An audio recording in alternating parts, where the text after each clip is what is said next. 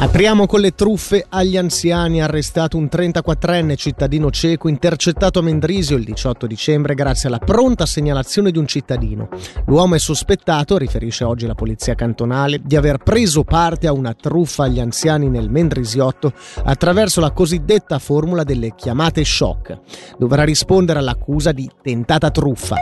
Oggi al Tribunale Penale Federale di Bellinzona si tiene il processo in appello contro un 39enne residente nel Luganese condannato lo scorso settembre per ripetuti abusi e violenze sulla ex moglie. Ci dice di più Flavio Pasinelli.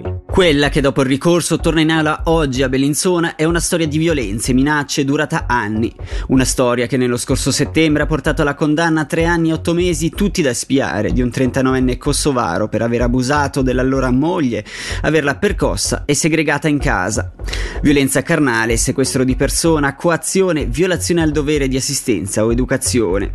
Di questi reati l'uomo, residente nel Luganese, è stato allora ritenuto colpevole, giudicato anche per episodi di violenza fisica e psicologica ai danni delle figlie. Di fronte alla Corte delle Assisi Criminali, riunitesi in settembre a Mendrisio, l'uomo, difeso dall'avvocato Yasar Ravi, aveva respinto ogni addebito ma non era riuscito a spiegare perché sia la moglie sia la figlia maggiore mentissero descrivendo una lunga serie di soprusi e violenze, un clima di terrore domestico perpetratosi tra il 2011 e il 2018, quando l'ex coniuge aveva trovato il coraggio di parlare. Parcheggi a Locarno, una ridiscussione degli orari di pagamento o il ritorno alla situazione precedente sono al momento una soluzione impraticabile.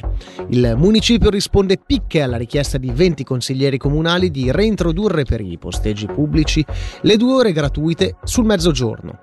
Per risolvere almeno in parte i disagi ci sono però novità in vista del 2024. Cambio di presidenza in Adicasi, l'associazione dei direttori delle case per anziani della Svizzera italiana. Dal 1 gennaio 2024 sarà John Baldi il nuovo presidente, già membro del comitato e direttore amministrativo della Fondazione Opera Caritas di Sonvico, sostituirà Eliano Catelli.